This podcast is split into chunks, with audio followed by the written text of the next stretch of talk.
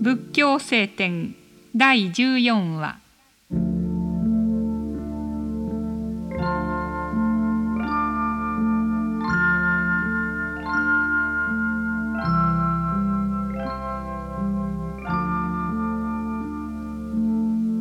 樹木の芯を求めて林に入った者が、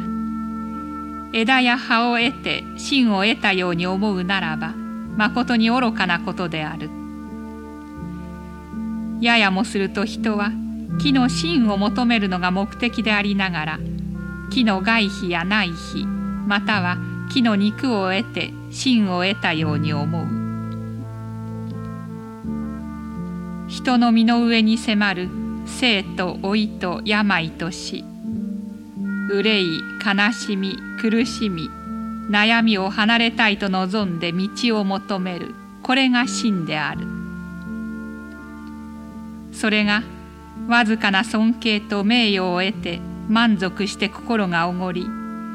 自分を褒めて他をそしるのは、枝葉を得ただけに過ぎないのに真を得たと思うようなものである。また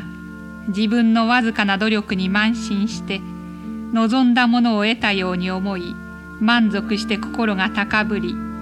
自分を褒めて他をそしるのは、木の外皮を得て芯を得たと思うようなものである。また自分の心がいくらか静まり安定を得たとして、それに満足して心が高ぶり、自分を褒めて他をそしるのは、